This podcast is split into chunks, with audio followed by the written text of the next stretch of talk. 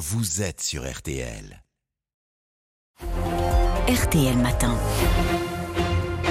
Excellente journée à vous tous qui nous écoutez. Il est 7h44. Amandine Bégaud, vous recevez donc ce matin le ministre de la Santé, François Braun. Euh, François Braun, évoquons d'abord ces pénuries de médicaments. Emmanuel Macron a annoncé hier son intention de relocaliser en France la production d'une cinquantaine de médicaments essentiels, dont 25 très prochainement.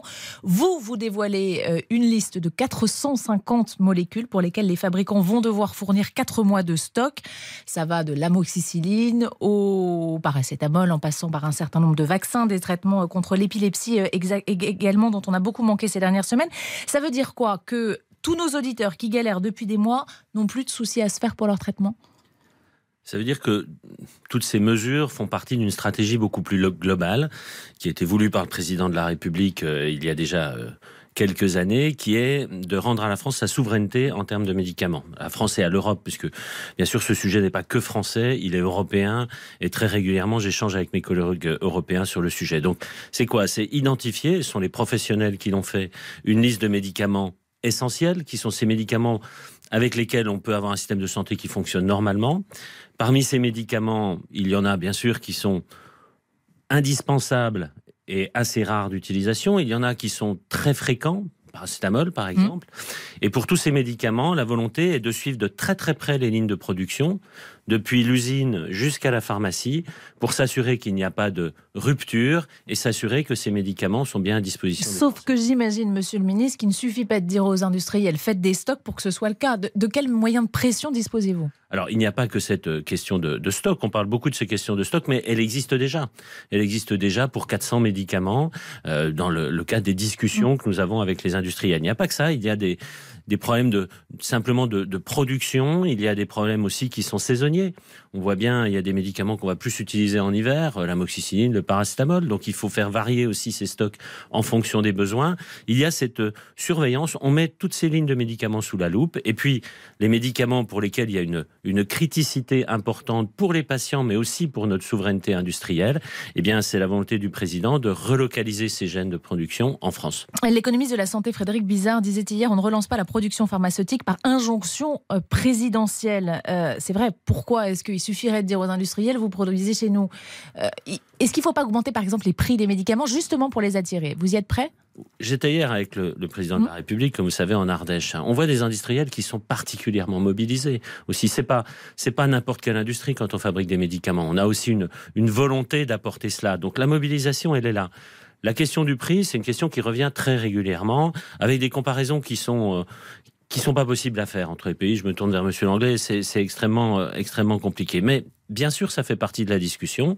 La première ministre a lancé euh, il y a quelques mois un, un, groupe de travail spécifique avec les industriels pour remettre un petit peu à plat notre politique de prix.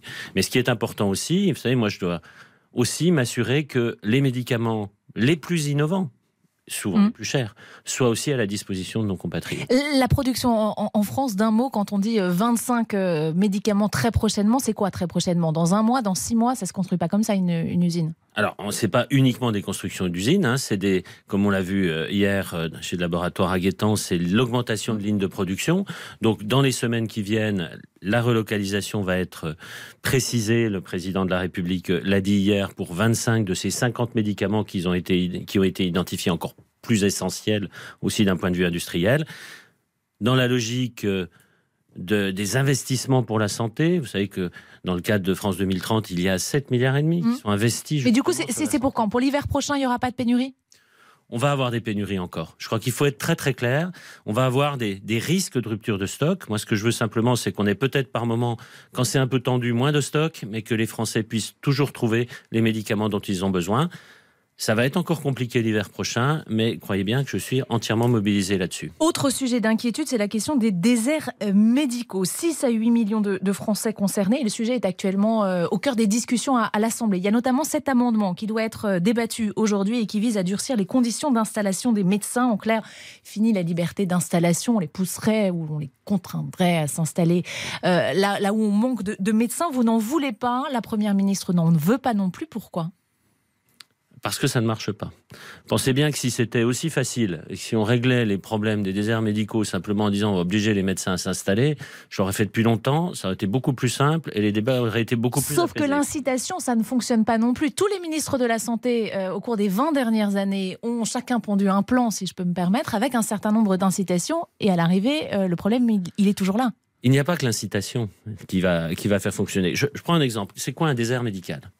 Alors on parle beaucoup de l'Allemagne, on a imposé aux médecins, c'est très bien, c'est extraordinaire. Déjà, problème de pénurie médicale, il est partout en Europe, il est partout dans le monde. C'est vraiment un problème structurel de nos systèmes de santé. Nos collègues allemands, ils disent qu'un désert médical, c'est quand on est en dessous de 60 médecins pour 100 000 habitants. Mmh. C'est la définition. Eh bien, si on prend cette définition en France, nous avons deux déserts médicaux en France, Wallis et Futuna et Mayotte. Pourquoi je vous dis ça?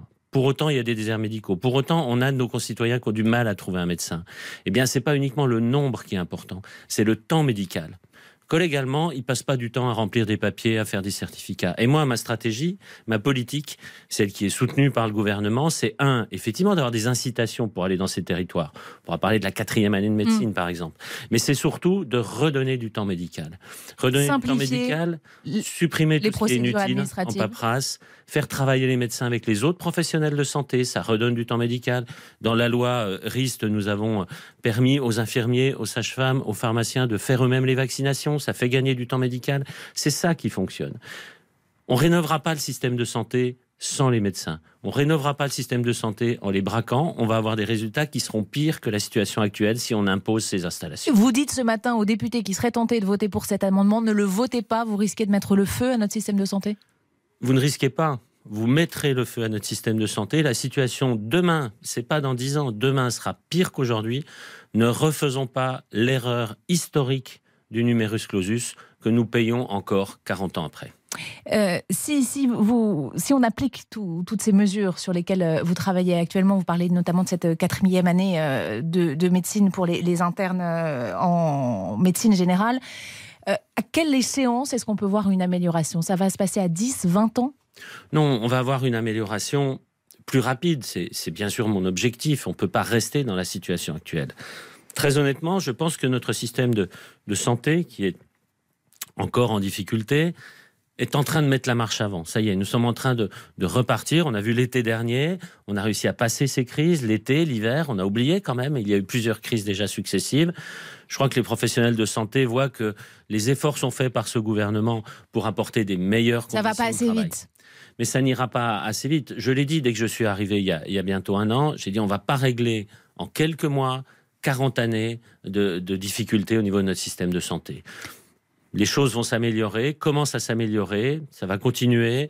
Je pense que les Français vont voir des choses assez rapidement. Vous savez, le, programme pour tous ces patients chroniques à qui nous fournissons un médecin traitant, mission engagée avec le président de la République pour la fin de l'année, ça commence à marcher. Près d'un tiers, on leur a déjà retrouvé un médecin traitant. Euh, François Braun, vous le disiez, ça fait bientôt un an que vous êtes ministre. On parle beaucoup de remaniement ces derniers jours. Est-ce que vous serez dans le prochain gouvernement? Vous le souhaitez en tout cas?